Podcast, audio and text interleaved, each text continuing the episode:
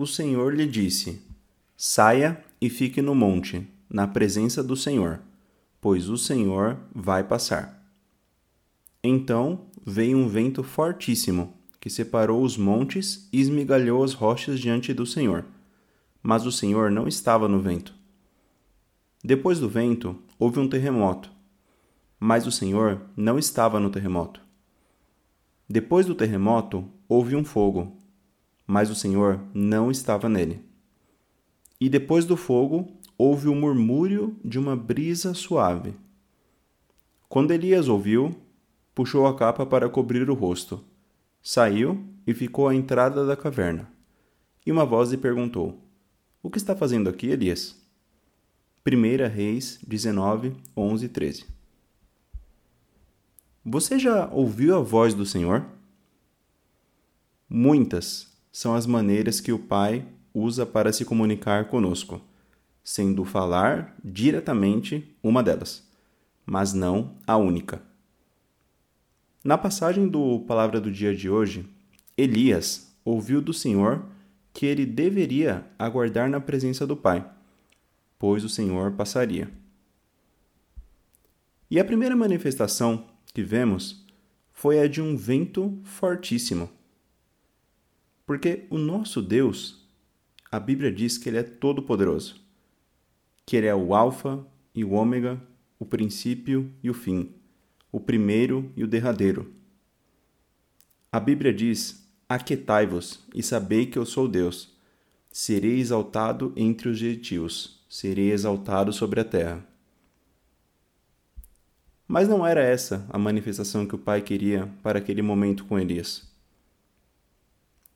Em seguida, a manifestação foi de um terremoto, pois a palavra da cruz é loucura para os que perecem, mas para nós, que somos salvos, é o poder de Deus. Porque está escrito: Destruirei a sabedoria dos sábios e aniquilarei a inteligência dos inteligentes porque a loucura de Deus é mais sábia do que os homens, e a fraqueza de Deus é mais forte do que os homens. Mas não era essa a manifestação que o pai queria para aquele momento com Elias.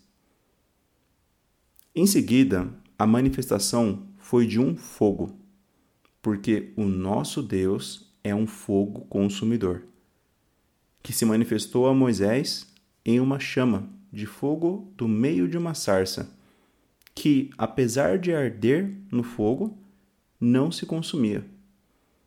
Porque a obra de cada um se manifestará. Na verdade, o dia a declarará, porque pelo fogo será descoberta, e o fogo provará qual seja a obra de cada um.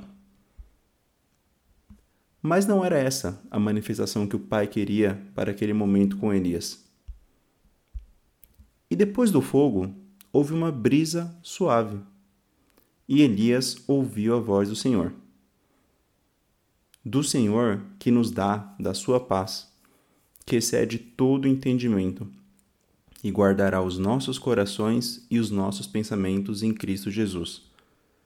Do Senhor que nos diz: Vinde a mim, todos os que estáis cansados e oprimidos, e eu vos aliviarei.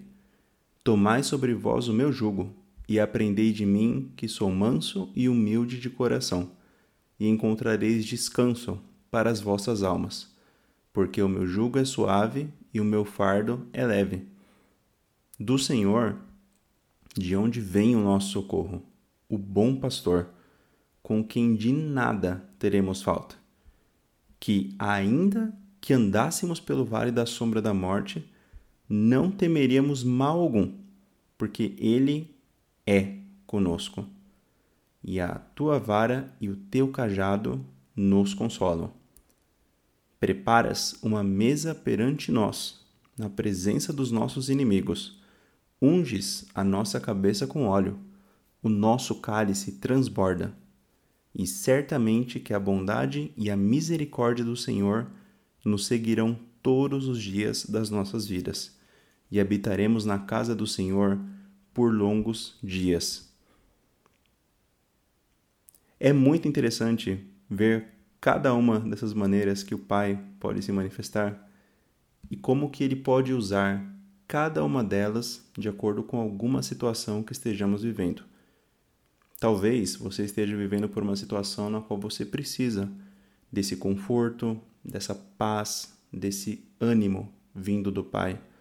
Talvez você precise de uma situação em que Deus vai chacoalhar todos os alicerces e restabelecer as estruturas.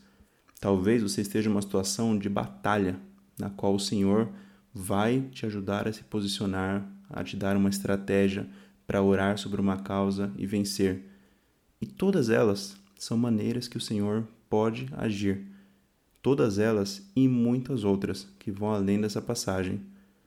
Por isso, não limite o agir de Deus, porque Ele é capaz de se manifestar de todas essas maneiras e ainda muitas outras, através de sua multiforme graça e sabedoria mas buscai o Senhor enquanto se pode achar, invocai-o enquanto está perto. Porque perto está o Senhor de todos os que o invocam, de todos os que o invocam em verdade.